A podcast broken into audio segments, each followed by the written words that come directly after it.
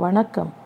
இரவு நல்ல மழை பெய்யும் பொழுதில் கட்டிலில் காலை நீட்டி சாய்ந்து உட்கார்ந்தபடி பிடித்த எழுத்தாளரின் ஒரு நாவலை வாசித்து அதன் நாயகனையும் நாயகியையும் மற்ற கதாபாத்திரங்களையும் உங்களுக்கு பிடித்த நபர்களின் முகங்களோடு கற்பனை செய்து பார்த்து புன்னகைத்தபடி இருந்திருக்கீங்களா?